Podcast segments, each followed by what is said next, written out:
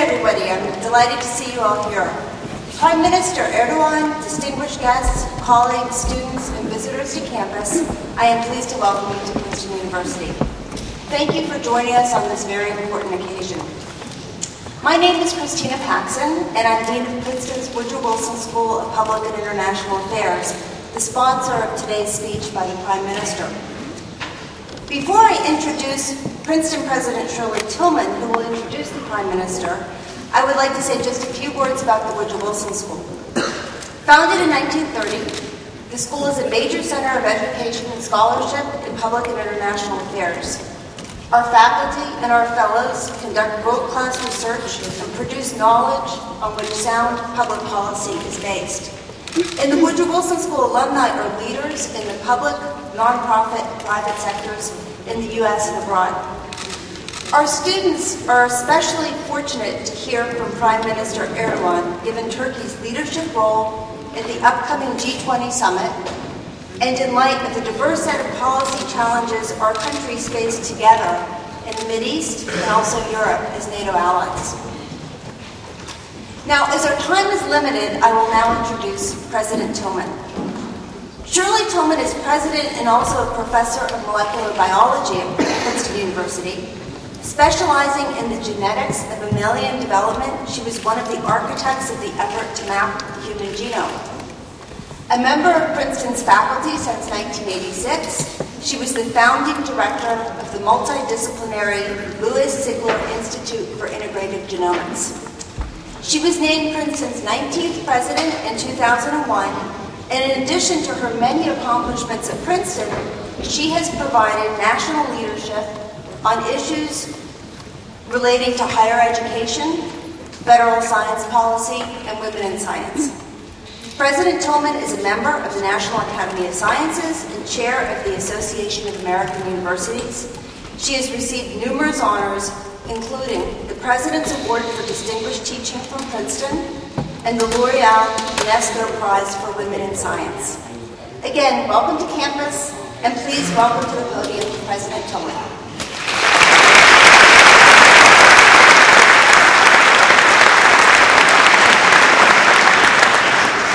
Thank you, Chris, and thank you all for joining us today as we welcome the Prime Minister of the Republic of Turkey and his distinguished delegation to our campus. Turkey occupies a critical place in the world, bridging as it does two continents, and not just geographically. It looks both east and west, and across the centuries, its history has been inextricably entwined with both the Christian and the Muslim worlds. Today, Turkey, which joined the North Atlantic Alliance in 1952, is both a key American ally and an increasingly influential regional power, with an important role to play in securing peace and prosperity along its borders, from Iraq to Georgia, a region beset by ethnic, religious, and political tensions. We are especially pleased and privileged, therefore, to have an opportunity to hear directly from the leader of Turkey's government, Prime Minister Recep Tayyip Erdogan, who has chosen as his topic Building Global Peace Turkish Regional Foreign Policy Priorities. Mr. Erdogan was born in Istanbul in 1954 and grew up in a family of modest means. A graduate of Marmara University, he was drawn to politics from an early age and has held leadership positions in a number of political parties. In 1994, he was elected mayor of Istanbul and was effective in addressing many of the city's chronic problems, from water shortages to pollution. The rough and tumble of Turkish politics, including a controversial prison sentence, did not deter him from finding, founding a new political party, Justice and Development, in 2001, which he led to a landslide victory the following year. In 2003, Mr. Erdogan was named prime minister, and in national elections four years later, his party won an even larger percentage of the vote, reflecting his effective stewardship of the economy, his strong commitment to institutional reform and democratization, and his personal charisma. He has sought to build a more inclusive body politic, giving ordinary citizens, especially in rural areas, a greater voice in national affairs. In the words of the BBC, few critics would deny that Mr. Erdogan has presided over a government that has reformed and has modernized the country faster and more effectively than most of his predecessors. Our speaker has put his stamp on Turkish international relations, where neither historic animosities nor long term friendships have prevented him from charting a course of his own, whether that has meant pursuing rapprochement with Armenia, Greece, and Syria, or taking Israel to task for its actions in the Gaza Strip. Little that Mr. Erdogan has done at home and abroad has gone unchallenged. But he has always managed to keep his footing, helped, no doubt, by his experience as a former professional soccer player. Whatever the immediate future holds for Turkey, it is clear from the past six years that our speaker will have a major hand in shaping it.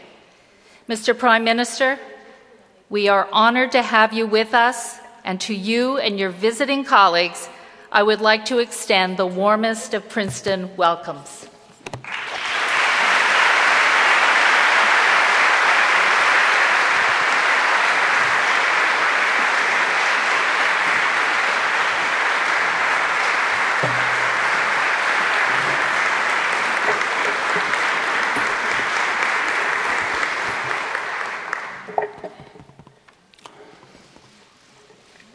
Saygıdeğer rektör,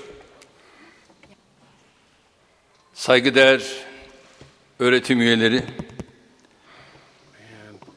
saygıdeğer öğrenciler, hanımefendiler, beyefendiler,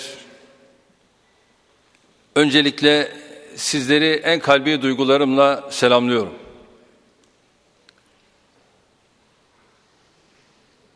Tabii Princeton gibi dünyanın en seçkin üniversitelerinden birinde sizlerle bir araya gelmiş olmaktan duyduğum memnuniyeti öncelikle ifade etmek istiyorum.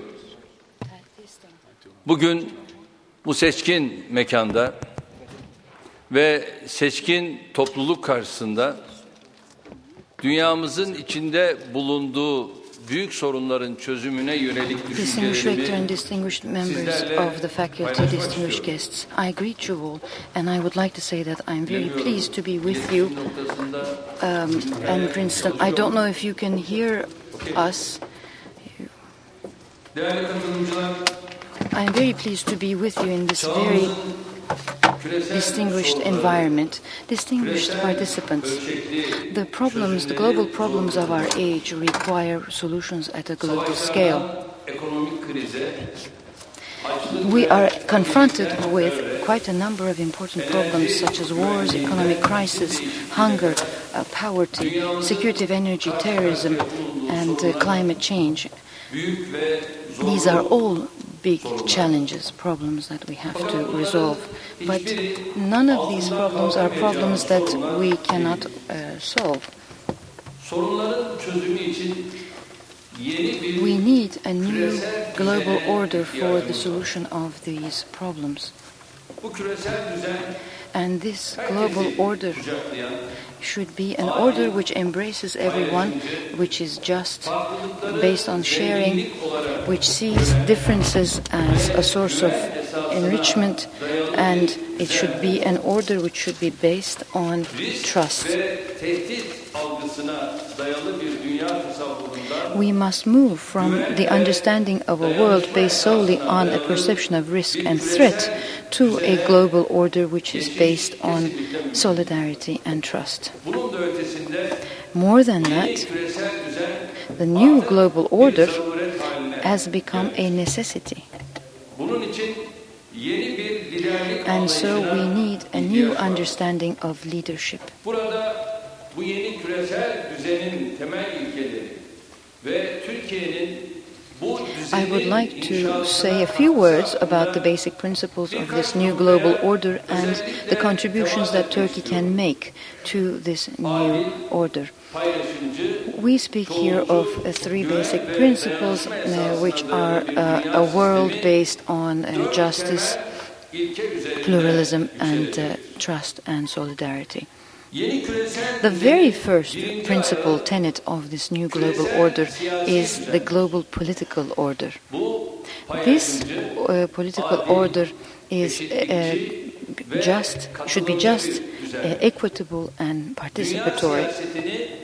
Siyasetini bir bütün olarak okumak We must understand world politics as a whole, and we must understand properly the dynamic relationship between different actors and uh, developments. We have uh, a number of intertwined relations. They should not be seen as a threat, but rather an opportunity. And at this juncture, global institutions and uh, such as the United Nations and other international organizations have an even bigger role to play.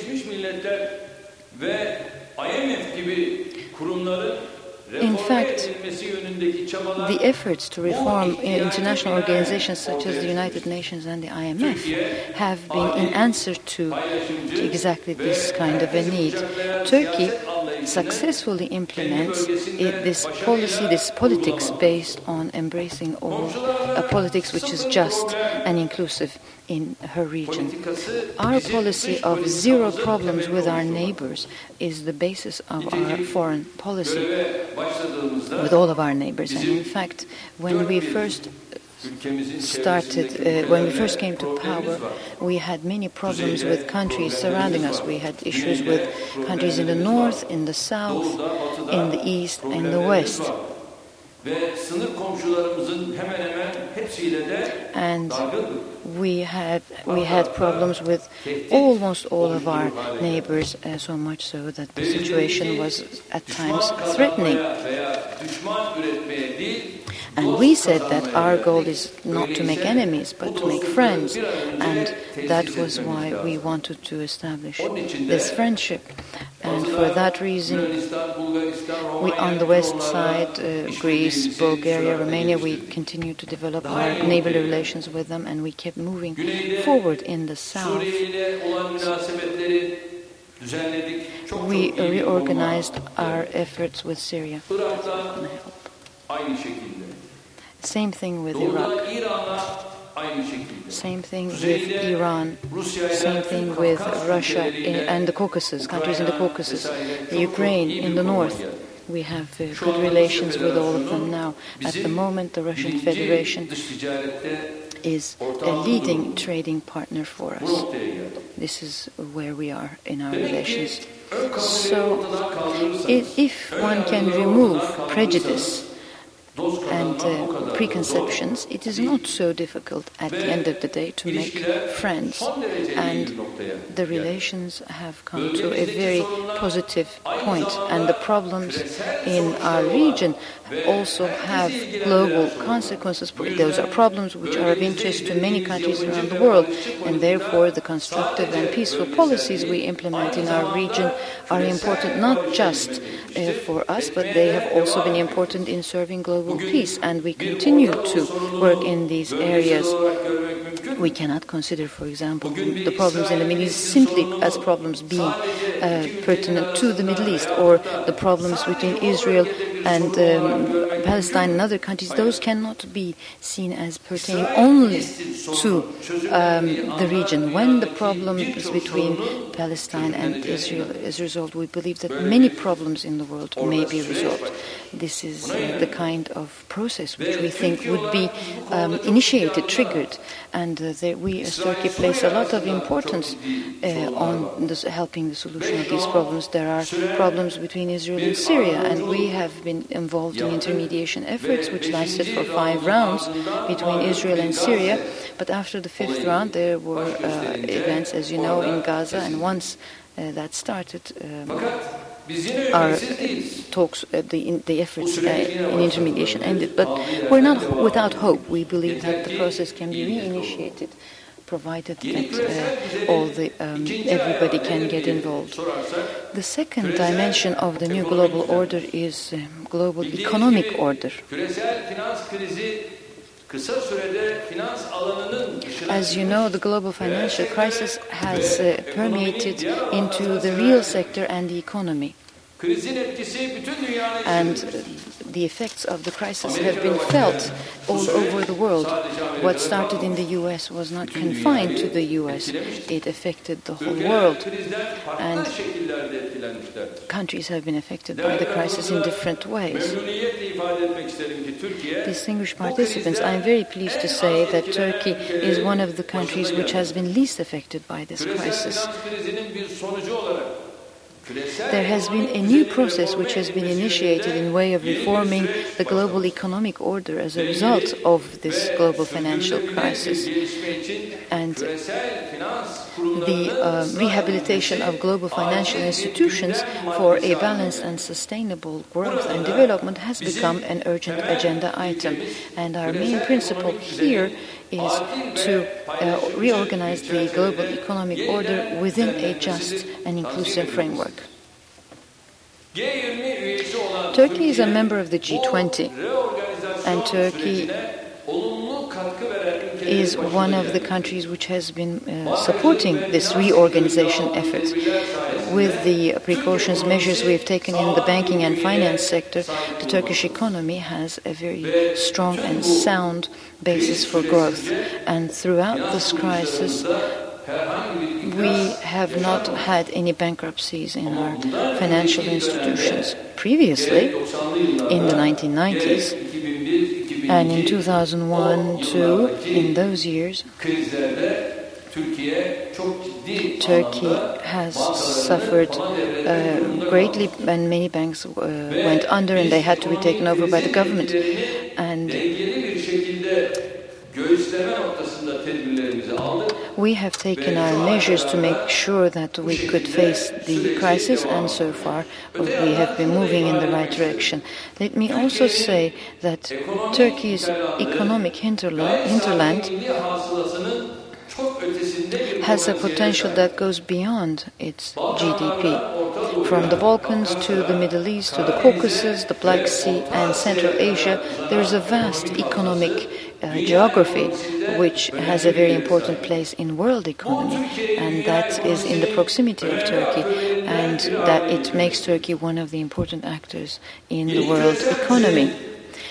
The third pillar uh, of uh, the new global order is the global cultural, cultural order. The most important uh, effects of um, globalization have shown uh, themselves in the discussions of uh, pluralism and uh, multiculturalism. And today, we see instead of a single dimensional um, discussion, a multidimensional uh, discussion with great depth and uh, a lot of efforts for peace. It's important to understand that cultural differences are a common value for humanity. We should see it as a source of richness. Turkey has a very rich history and cultural heritage, and it makes it puts Turkey in an ideal position to uh, contribute greatly to this effort. Um, Turkey is uh, between East and West, between the uh, between Europe and the Islamic world, and uh, it has history, historical heritage, and cultural uh, heritage, which truly uh, shows its um, pluralist identity based on being inclusive. It was through these experiences that Turkey has undertaken the co-chairmanship of the Alliance of Civilizations together with Spain under the auspices of the United Nations. This initiative has shown that different cultures and civilizations do not have to be in conflict with each other, but that they can live together, coexist together within a constructive competition. And uh, so far,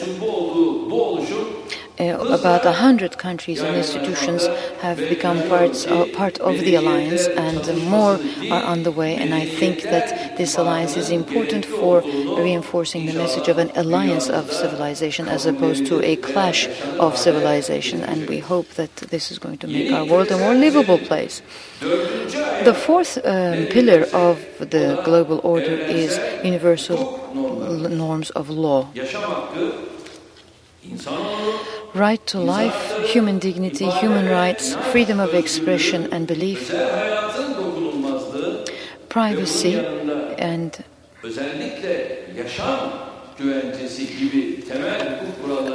Assurances of a, a, safe life are all important basic principles that are shared by humanity. These norms are the basic tenets of us, uh, of our understanding of a human being, and they also make up the building blocks of a global justice and legal system. Basic documents such as the Universal Declaration of Human Rights have made these norms binding on all countries and societies. But we must also underline one uh, fact here, and that is that it is good to have the documents, of course, but uh, the important thing is to make sure those that what's in those documents are practiced. Um, if you have the text and you don't have the practice, that, of course, is not really of any use to us. In our country, we say, and this is going to be interpreted, so this, it's a saying, and we say that you cannot feel the sweet taste of honey in your mouth just by speaking the name of honey. You have to eat the honey to taste the taste. So the documents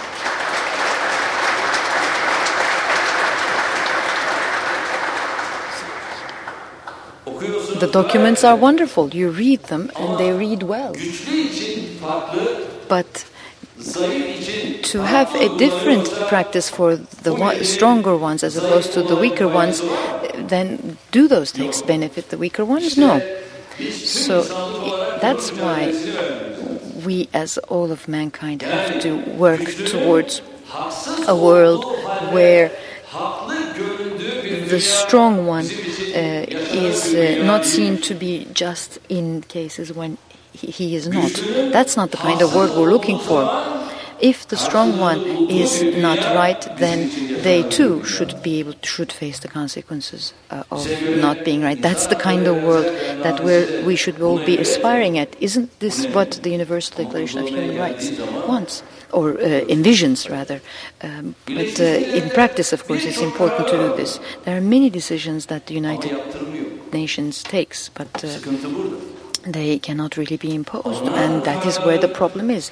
What's important is that once the decisions are taken, they should be implemented, and uh, if that comes to pass, pass then um, trust in the United Nations will grow. So that that's where the problem is. Trust. It's a trust issue, which is something that we have to work on.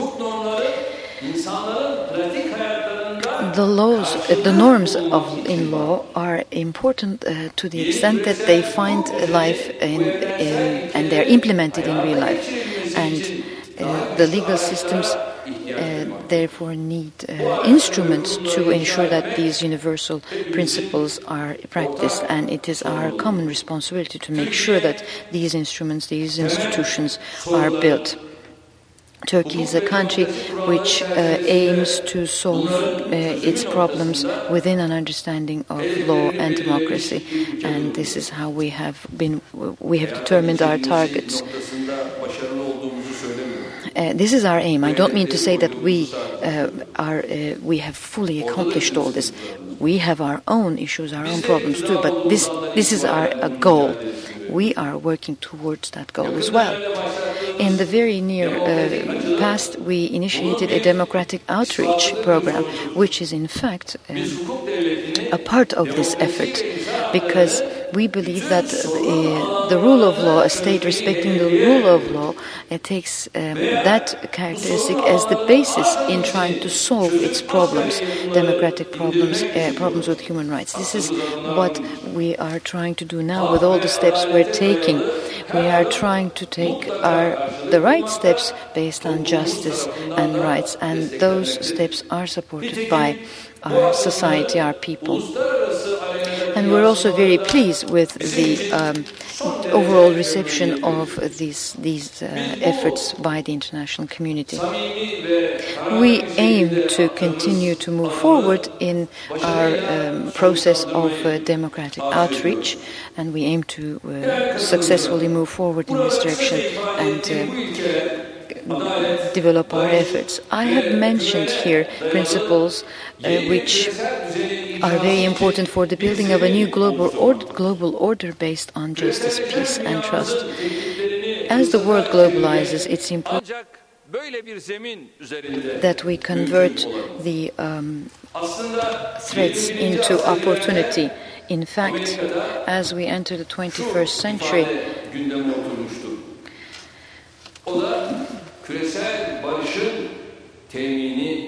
uh, the um, establishment of global peace was the important word understanding uh, in the world, and of course, and that in, includes fighting against uh, terrorism and having international cooperation. And this was uh, also what the United States has been trying to achieve. And this uh, goal has been a goal that we have always been trying to achieve. And Turkey has been one of the first countries to lend its support to the United States, even uh, immediately after the events of 9/11, because we are against any kind of terrorism, nowhere, no matter where it takes place, because we in our country have been fighting against terrorism for many years, and we know, we understand what it means to uh, suffer from terrorism. In other words, we have had similar experiences. I hope I have been able to explain this. We have another saying in Turkish, which is to say that someone who falls off the roof understands another who falls off the roof. This is a Nasrettin Hoca anecdote uh, some Nasrettin Hoca falls off the roof and breaks his leg, and they start looking for a doctor. Hoca says, "Don't look for a doctor. Find me someone who has fallen off the roof before. He will be the experienced one. He'll know what I need."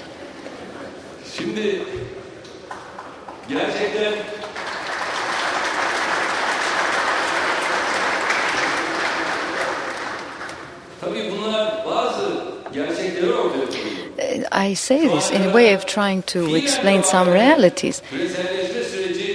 Global, the process of globalization that is ongoing needs a new institutional and legal framework.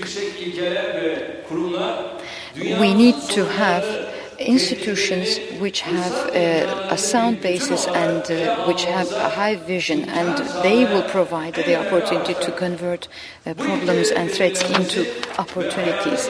And it will be important that we determine these principles and uh, bring them to fruition. And Turkey has, is becoming a very effective country in its region uh, in light of this global vision. Our goal is to to continue to try and contribute to peace and stability in Turkey, in our in our region, of course, but also in the world. And within this framework, I also would like to say a few words about our relations with our neighbors, and uh, I would also like to say a few words about regional issues. With Greece, we have been working for more than 10 years now to improve the uh, good environment, good relations that we have been establishing with Greece. And uh, the same thing is true, the same constructive approach is true in our relations with Bulgaria as well. gerek Bulgaristan'da gerek Romanya'da With Bulgaria, with Romania, we are now um, allies in NATO. In the same way, we have very good relations with the Ukraine and other littoral states of the Black Sea. Russia has become Turkey's largest trading partner. Uh, I said this earlier. Uh, these, this area, this cooperation extends from energy to contracting services. We have uh, very good cooperation with Russia. The Caucasus lies to the south of Russia and the east of Turkey, and um, as a result of the conflict that began in summer of 2008, we have all been reminded of the fact that these frozen conflicts have the potential to convert themselves into uh, major uh, conflict. And uh, one of the reasons, one of the most important reasons for the, these problems has been the lack of confidence, trust. And to overcome this problem, there has been a need at a regional level to create dialogue. And in this area, Turkey has taken upon itself an initiative and has uh, suggested the establishment of a Caucasus Stability and Cooperation platform. Five countries are uh, within this um, initiative Russian Federation, Turkey, Azerbaijan, Armenia, and Georgia. And these five countries they are trying to bring this region area, bring peace to this region, and we hope that we will succeed in this area. And uh, our work is ongoing in this regard. I believe that a comprehensive uh, solution to all these problems will also be um, possible will also help solve the problems between Azerbaijan and Armenia, which have been uh, a fact of life for many years. It will also help contribute to resolve issues between Turkey, Armenia, and Russia and Georgia. So, because all of these problems at the end of the day have uh, interactions or at least effects on each other, and it is possible to solve these problems because when you talk to the uh, to these countries, we see that uh, there is um, it, there is a possibility to talk to establish dialogue on these issues, and that's why we've established a platform. For example, the discussions between Azerbaijan and Armenia today, as compared to the previous decades, is moving forward with unprecedented um, motivation. There is a lot of work that is being done now, which was not done before. And same thing with the Russian Federation, uh, the, the U.S. and France within the context of the Minsk Group. Between Turkey and Armenia, there are steps that are being taken in, with the mediation of um, Switzerland. And those steps that we take forward have really um, taken us to a very important uh, point, position. And uh, if we don't see prejudice or uh, some domestic political considerations at play, I believe that uh, the um, preparations for an agreement which has been initialed between Turkey and Armenia could be taken to parliaments to be ratified. And uh, we hope to take those steps forward by the 10th and 11th of next month.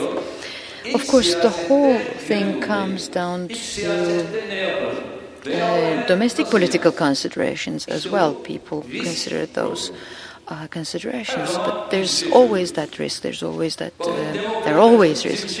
For example, this democratic outreach program is constitutes a risk uh, for us. I've said this in Turkey. I'll say this here. But uh, I studied economics, and my teacher used to say that uh, my professor used to say that economics is a risk. And then in politics, I saw, I experienced the fact that politics is about taking risk. But life is full of risks, and so there is always some risk taking involved in life. And the same thing is true in politics. Sometimes you're in prison, sometimes you will be toppled and you won't be in power anymore. Though if those things don't happen to you, you're not really in politics. Uh, they happen. And uh, this is how we see it. It happens. Why was I in prison? Because I recited a poem. I recited a poem. And that's why I was in prison. And the poem that I recited was, was written by one of the leading poets uh, in Turkey uh, at the time of the foundation of uh, the Turkish Republic. And in fact, the poem is also uh, can be found in the books uh, of, published by the um, Ministry of National Education. So that was the poem I recited, and then I was in prison. Well, wonderful, and there I was in prison. It was thought, I think, uh, and it's wonderful to be to have been imprisoned for this reason, to have tried to disseminate ideas. It doesn't say that uh, I stole or I was involved in fraud or uh, that wasn't the reason why uh, I was imprisoned. It was because I recited a poem. Do the people forgive this kind of action? No. Partinizi kurduktan 16 Because 16 months after we established our political party, we uh, won, we won 65% of the Turkish parliament, and that was through the votes of the people. That, I think, is the important uh, message here, and that is what is so great about democracy. And this is how we will continue to uh, work and move forward. We need to uh, take those risks. As for the Caucasus and the comprehensive solution of the problems in the Caucasus, we need we need to uh, we believe that there are a lot of political new political dynamics that could be established. We have close cultural and historic ties with Azerbaijan as well in the region and Azerbaijan is a key country in the region and we have very good relations with Azerbaijan in all areas. Our relations in the same way with Georgia is also uh, very good. The world public opinion has been uh, closely following the developments between Turkey and Armenia, and there's there's a lot of expectation as to what is going to uh, take place, and there are positive steps that are being taken in this regard. But uh, um, in my opinion, uh, the Armenian president should not be uh, should not be hesitant about whether or not coming to the Turkey-Armenia football match match in Turkey. Our president, Mr. Gül, went to the uh, to uh, watch the game Turkey Armenia match in. Armenia. And I think that's the answer. If you know when I'm asked this question I think the answer is to do what our president has done. So it's important that uh, we can overcome uh, prejudice. If there is reciprocity in some way if the Turkish president can easily go to Armenia to watch um, the game there and then it should be just as uh, easy and simple for the Armenian president to come to Turkey to watch the game in Turkey.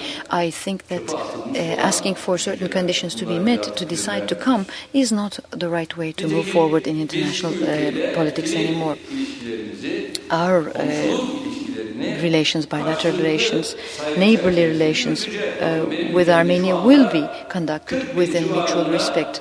Uh, we have, for example, at the moment, 40,000 Ermenistan vatandaşı olarak Armenian citizens in Turkey who are illegal, who don't have visas, but we're not sending them back. Türkiye'ye geldiklerine göre herhalde bir And if they're here, they're here for a reason. They're in Turkey, they're in Turkey for a reason.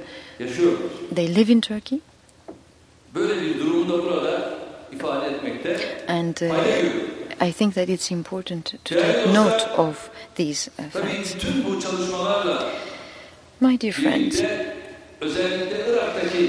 uh, developments in Iraq, büyük önem. they are very important for Turkey as well. And uh, when the problems between Iraq and. Syria, Turkey played a very active role. In our relations with Iraq, we have a high level uh, strategic consultative group which we formed. And uh, we have every year with Iraq a meeting at the prime ministerial level and then three meetings every year at ministerial level. Those, uh, this is how the um, consultation system works. We uh, would like to see things go for the better in Iraq soon because otherwise they could find themselves in a position where uh, they are beginning to export terrorism. So to uh, make sure that that doesn't happen, it's important that territorial integrity of Iraq is protected. And uh, relations between Iraq and Syria uh, must uh, be once again a peaceful uh, relationship, and peace uh, must reign in the region. And for that to happen, countries must be in solidarity with each other. Last week there was a meeting in Istanbul. And uh, that meeting has taken our relations with, with Iraq from uh, just being passive, a passive neighbor to being a very active neighbor with active friendship and um, cooperation. We also have a long-standing history with Iran. We have good neighborly relations with Iran, and we aim to protect uh, those good neighborly relations, and we would like to continue to develop our relations based on mutual benefit. We are also working to try and make sure that Iran becomes more transparent and more open to cooperation with respect to its nuclear program, which is creating a cause for concern within the international community.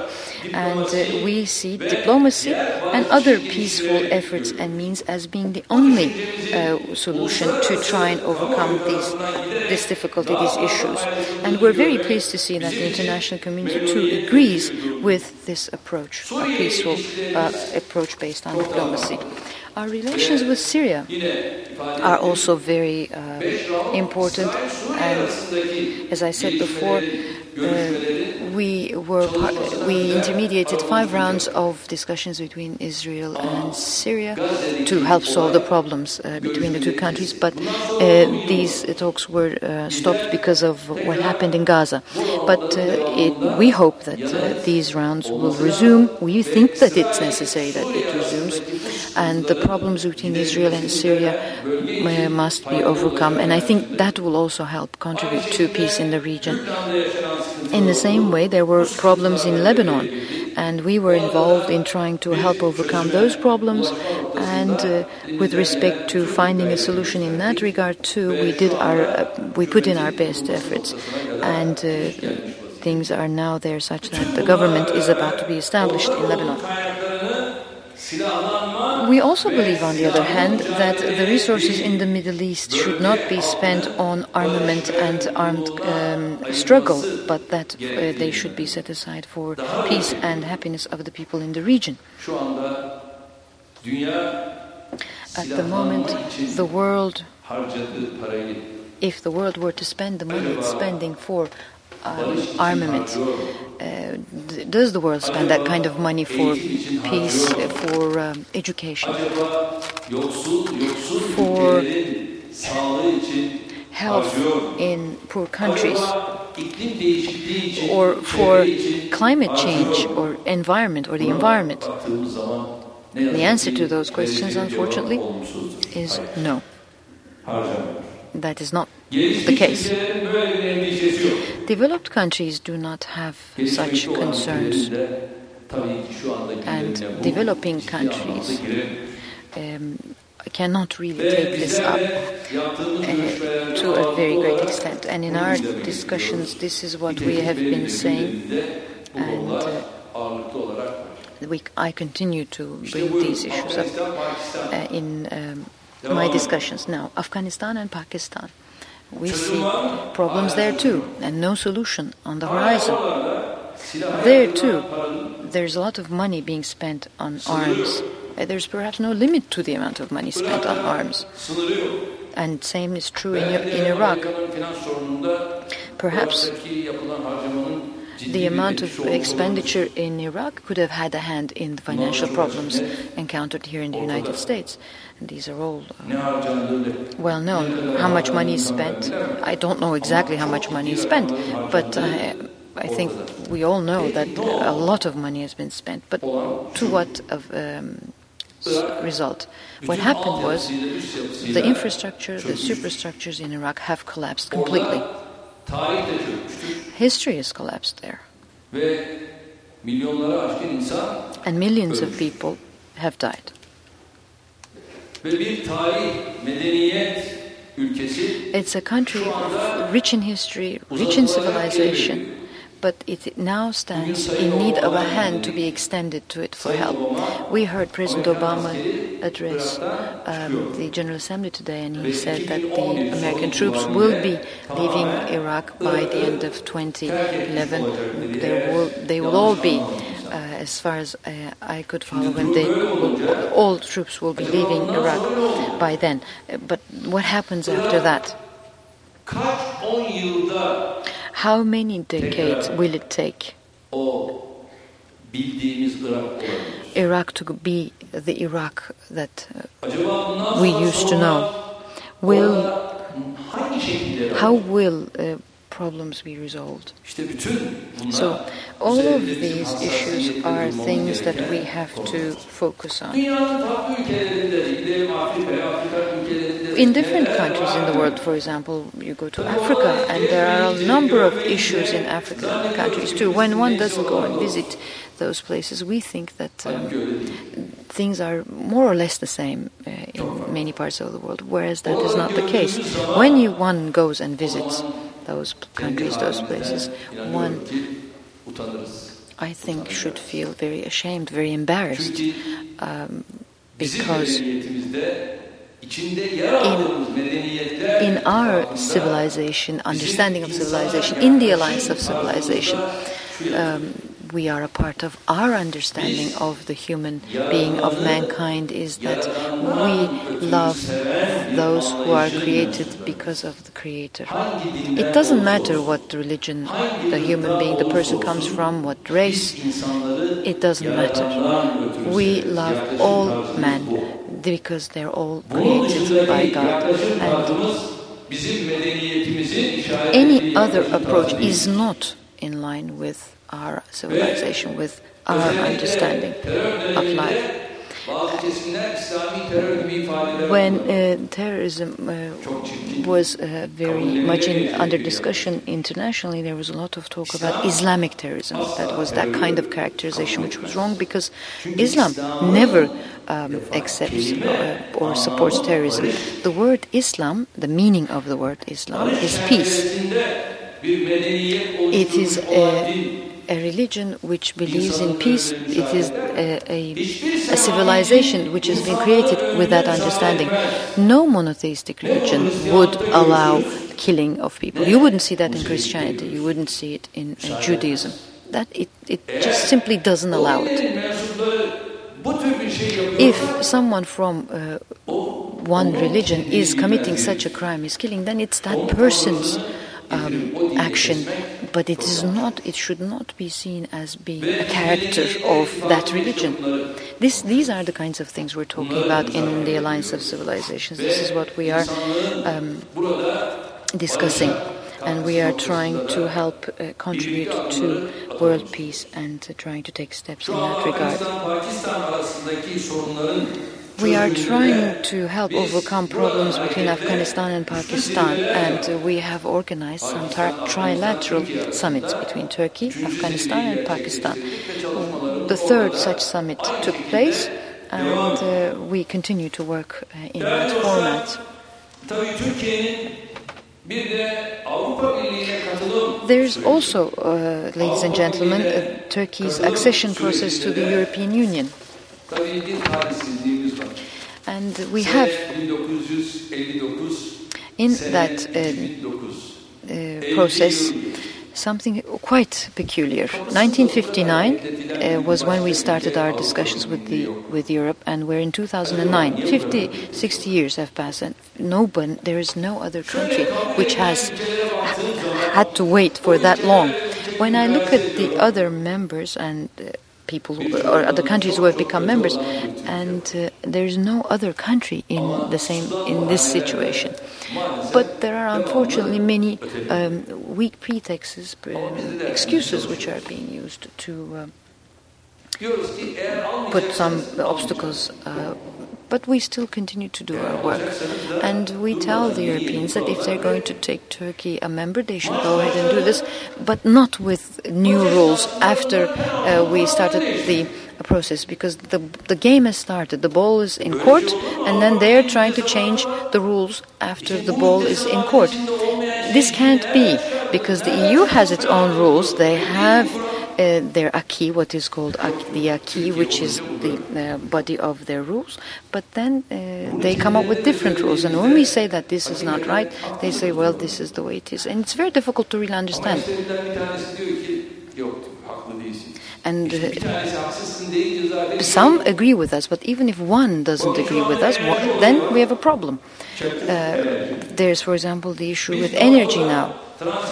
Turkey is a transit country in the Nabucco project, where the most important um, part of Nabucco, everything is ready, signatures are put on paper, but there is still the problem with opening the energy chapter in Turkey's accession to the EU because South, the Greek Cypriots do not agree to allow that. How did the Greek uh, Cypriots uh, become a member of the EU? I'll tell you how. They came to us and they said, the Europeans said to us that there will be this referendum, and they said, if you get a yes vote from the Turkish Cypriots in the north for the plan, for the Annan plan in the referendum, we will then be involved as guarantors and we will do our best to help resolve the issue. And then in the end, 65% of the people in the north said yes to the plan in the referendum. Tarih 24 Nisan. This was on the 24th of April, 24th of April 2004. Ve bir hafta sonra da And a week later, a week after that date, Güney %75 hayır. The uh, Cyprus was going to become member of the EU. And on the Greek Cypriot side, uh, the uh, referendum was turned down by 75%, but uh, interestingly enough, Greek Cypriots became a member of- of the EU a week later. So it's hard to understand how this is coming about. This is where the problem is. So what it says in the acquis, in the EU law, is different. Uh, just like I said earlier to you about the Universal Declaration of Human Rights, there are things written in documents, but the practice doesn't reflect what's on paper. So then, of course, you have a problem. And this has led to a, um, a diminishing of trust by the Turkish people to the EU. At about that time, uh, when we had public opinion polls conducted in Turkey, 75% of the Turkish people were in favor of joining the EU. That 75% went down to 65, and now it's less than 50%. And if we ask the people whether they believe the EU is going to take Turkey as a member, 25% believe it only. That's so. That's where we stand today. Şarkı mıydı, türkü müydü bilmiyorum ama adaletin bu mu dünya diye.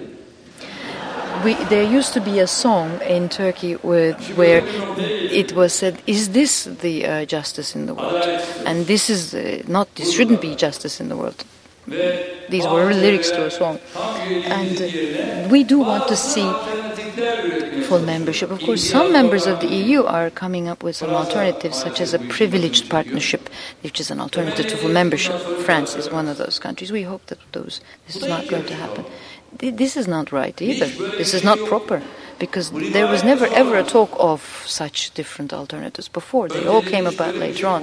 This was not something that we had ever discussed when we first started on this path. There was no such different types of um, uh, association or membership, but there are all these different um, formula being uh, discussed now. But doesn't matter. We keep moving forward. And we will continue until we are clearly told that the EU will not accept Turkey as a member. Bu noktadaki kararlılığımızı So our determination in this regard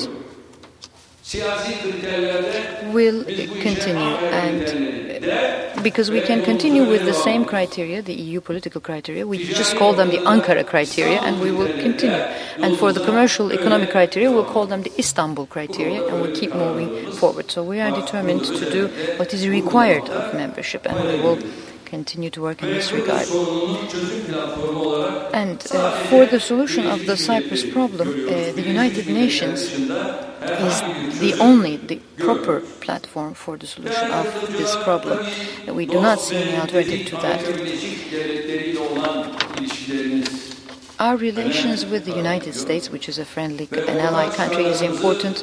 We have common interests with the United States, and there's a lot of work that is going on in our uh, region and beyond. Uh, we work together with the United States in those areas, and we see a lot of uh, cooperation, especially in uh, on regional issues: the Middle East, Caucasus, the Balkans, uh, Central Asia. There is a vast geography where we're working together to achieve peace, stability, and prosperity. And uh, our cooperation is has a very determining effect on the achieving these goals. In the past, we jointly uh, took part in many international peacekeeping operations in Korea, Somalia, and Kosovo.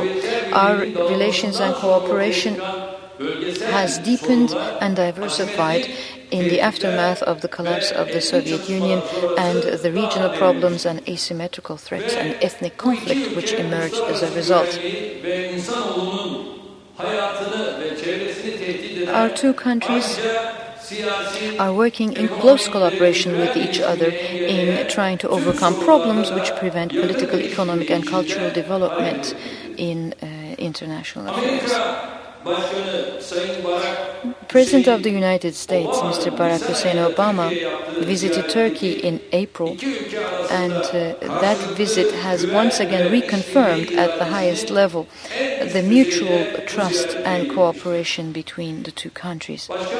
President Obama, during his visit in Turkey, characterized Turkish uh, characterized Turkey and Turkey-U.S. relations as a model uh, partnership.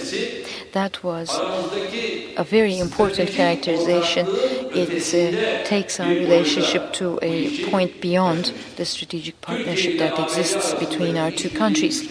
As cooperation between Turkey and the United States grows and develops, the synergy that comes about is going to, in my opinion, contribute not just to mutual um, interests, but it will also have uh, contributions to regional and global stability. Distinguished guests, Turkey has a strong economy, a dynamic uh, population, and has strong ties, historic ties with the regional countries, and is therefore a very important balancing uh, factor in its region. As of the end of 2008, uh, Turkey has a GDP of 742 billion US dollars, which makes it the 17th largest economy in the world and 6th largest economy in Europe. Today, despite the financial crisis, the economic crisis, uh, Turkey still maintains its uh, good position is one of the few countries which is, which is least affected by the crisis. I hope that as the, the distance between national, regional, and global problems uh, becomes uh, shorter and shorter and closer and closer, we can base or prepare and pr- uh, build a world which is based on justice, peace, and equality, based on respect and trust.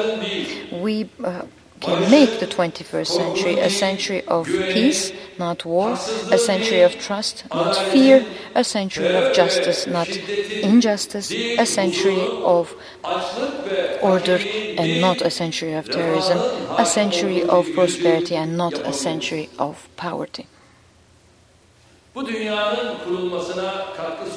It is our common responsibility and historic responsibility no matter what religion uh, or nationality we come from, to help contribute to establishing just that kind of a world. With these thoughts in mind, I would like to end my words here, and I would like to greet you with respect. Thank you very much, and thank you for listening to me.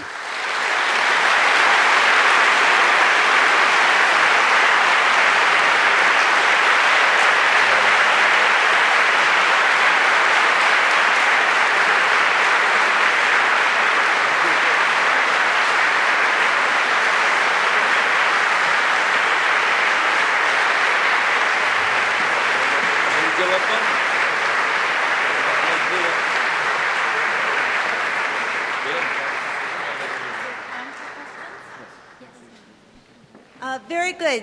Um, thank you very much, uh, Prime Minister Erdogan. He has graciously agreed to take uh, a few questions from Princeton students who are in the audience. I would like to ask students who are interested in asking a question to raise their hand. What we'll do is I'll take three questions at a time. They'll be translated, and then um, the Prime Minister will answer them together. If you want to ask a question, please keep it fairly brief, and please make it a question, not a comment. So, wh- wh- which students in the audience would like to ask a question? Uh, Yes? I think think there's a.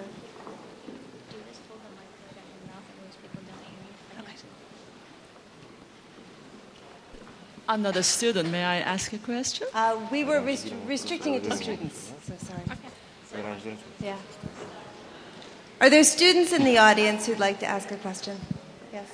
Please, please say your name first. Uh, Javier Macis. Hello, sir. How would you like to address the new, the really recent issue of water um, under this new uh, proposition that uh, you were talking about earlier? Thank you very much. Let, us take another couple questions. And, and okay, over here. Do we have a microphone over on this side of the room?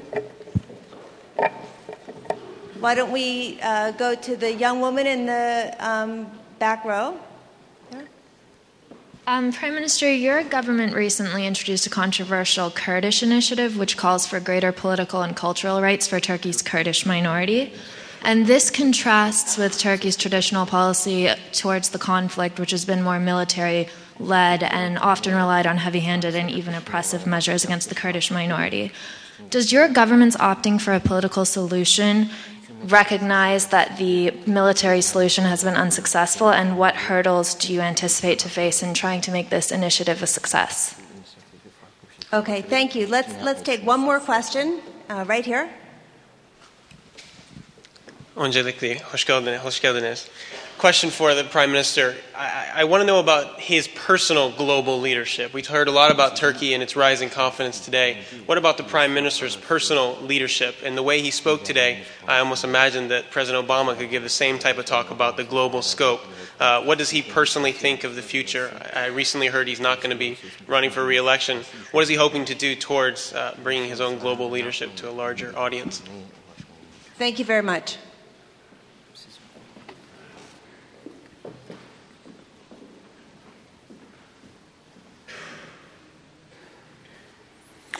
Öncelikle su konusunda Now, on water, first of all, düşüncelerimi ifade edeyim. I will try to um, communicate my thoughts to you. Dünyanın şu anda en önemli sorunu The most important problem in the world today is Ve- probably water. kişi başına yıllık su Per capita uh, requirement for water annually is 10,000 cubic meters. Şu anda Türkiye olarak in Turkey, örneğin bizim kaynaklarımızı tam devreye if we sokabilirsek were to utilize uh, all of our resources, we would get metreküp civarında about kişi başına 3,000 cubic meters water, which we would be making available per capita. At present, it's 2,000, but we could go up to 3,000. But then Türkiye'yi su zengini uh, there's still a lot of way to go. Many think that Turkey is water rich, but that's not really the case. It doesn't mean that we having water on your three sides, on the three sides of the country makes you water rich. suyu Of course, there's all the efforts for desalination to um, use seawater. diğeri de recycle And there's also uh, the recycling of water kullanılmış suyu tekrar to uh, make use of uh, water again. ama içme But, değil tabii. but of course, that's not Ve bu konuda da water. 7 kez And uh, burada recycle yapabildiklerini söylüyor benim danışmanlarım. my advisors tell me that it's possible to recycle seven times. değişikliğiyle bir defa çok With climate change, there is also a major issue with evaporation, Buna yönelik tedbirler and it was necessary geliştirilmesi, um, to take gerekiyor. some uh, steps Ve burada da to, uh, özellikle bizim help prevent the consequences insanlar of that. olarak And uh, as uh, israftan kaçınmamız bana göre as en people, of course, önemli I think one of the most important things that Bunu thing that we can do lazım. is to conserve our water. In other words, that will also Örneğin help bizim ülkemizde with hala içme suyuyla tarla sulanır. water. For example, in my country, people use drinking water to irrigate land, and we've been uh, fighting against that. hemen And bir karşı whenever of course you try to do something like that people yeni bir adım um, do not Bütün like the idea açık and uh, sistemlerini they, kapalı uh, sistem haline uh, getirmek suretiyle we are working on, uh, irrigation systems. For example, we're covering all the irrigation arcs so that we can prevent um, evaporation and we can prevent or at least minimize loss of water. and leakage of water. These efforts must uh, go hand in hand in different countries. There's got to be some cooperation. So recycling and uh, taking measures uh, vis-à-vis evaporation. And uh, third, uh, making good proper planning with respect to um, potable water and non-potable water, and of course for a uh, costly alternative, but still desalination and use of seawater. These are these, uh, as far as I know, the, the, ways out, if you will. I don't know, I may not know all of them, but those who are experts will tell us. I'm sure will at least help us move forward in that area. Second, uh, second question about the Kurdish rights and um, this democratic outreach, this program, this outreach that we have announced.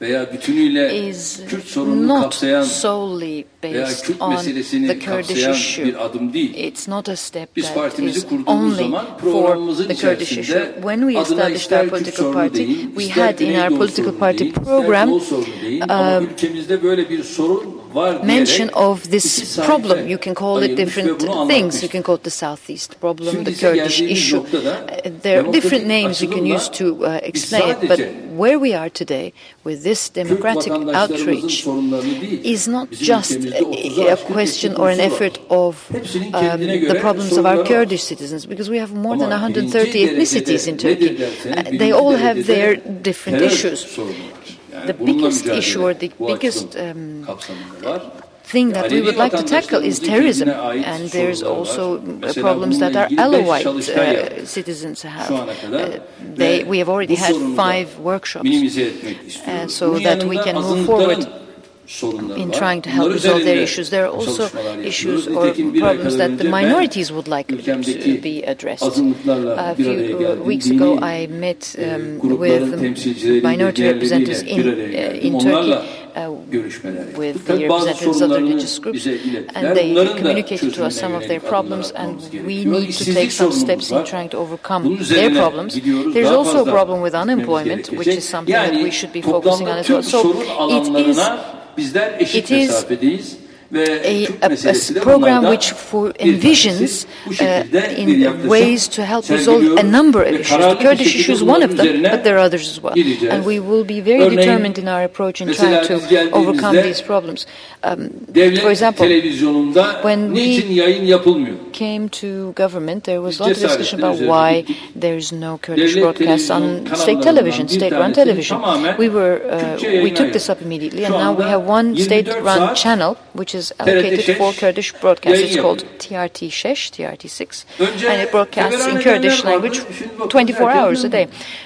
In the very beginning, people reacted to it, some people, but then nothing has happened, so it can happen. We have on billboards um, announcements uh, in Kurdish. This was not possible in the past. In the past, it wasn't possible, for example, if you were to go to prison to see your mother in prison, you couldn't talk to them, talk to her in Kurdish.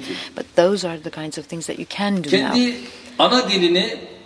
öğrenmek için kurs açılması olayı. There's also this, the language courses which are now uh, şu anda available which kendi people can open courses to teach uh, languages to they can so that they can people can improve their native language. Uh, but these are the kinds of steps that have been taken. There was some initial reaction uh, to um, uh, some of this. There was uh, also uh, requests. There were also requests request for the state to take um, to these efforts forward. For example, there is now also a discussion of having uh, departments in universities uh, in Kurdish language. These are the kinds of things that are being discussed, or there is also some um, progress in some of these areas. But of course, uh, there are some short-term, mid-term, and longer-term uh, efforts that we have to take into consideration within the framework of this democratic outreach. We can't do it all at once. It, it's just not possible. We have to take our time in trying to understand uh, this, um, the effects, and in trying to get people to understand where we're going. As far as leadership, global leadership, dünyada liderler olarak aramızda görüşüyoruz. Hangi bölgede as global leaders, we talk to each other. We talk to each other as to who can be more effective in what, in what region, and we have to work hand in hand so that wherever we can be of help, uh, all of us as global leaders can use their leadership and skill to help contribute to G20 a solution. For example, the G20. olarak bir araya We will be meeting in the G20 Burada format. G20 zirvesini biz sadece bir ekonomik zirve olarak We düşünmüyoruz. do not see the Mesela G20 biz as simply an economic summit. Uh, in, as Turkey, we think that security is a part of uh, this uh, climate change. It should be a part of it. sağlığın, Um, health, education should be a part of ortak it. olarak bu zirvede bunların değerlendirilmesini de We believe that it's important that the summit G20 takes those issues up as well. Kısıtlı dar bir çerçeve değil. Şu anda G20 G20 dünyanın yüzde is uh, not a very small group. It makes up 80% of the world, and therefore it could be quite uh, encompassing, and therefore it also has a lot of responsibility as well, of course. Thank you very much, um, Prime Minister Erdogan. We're delighted.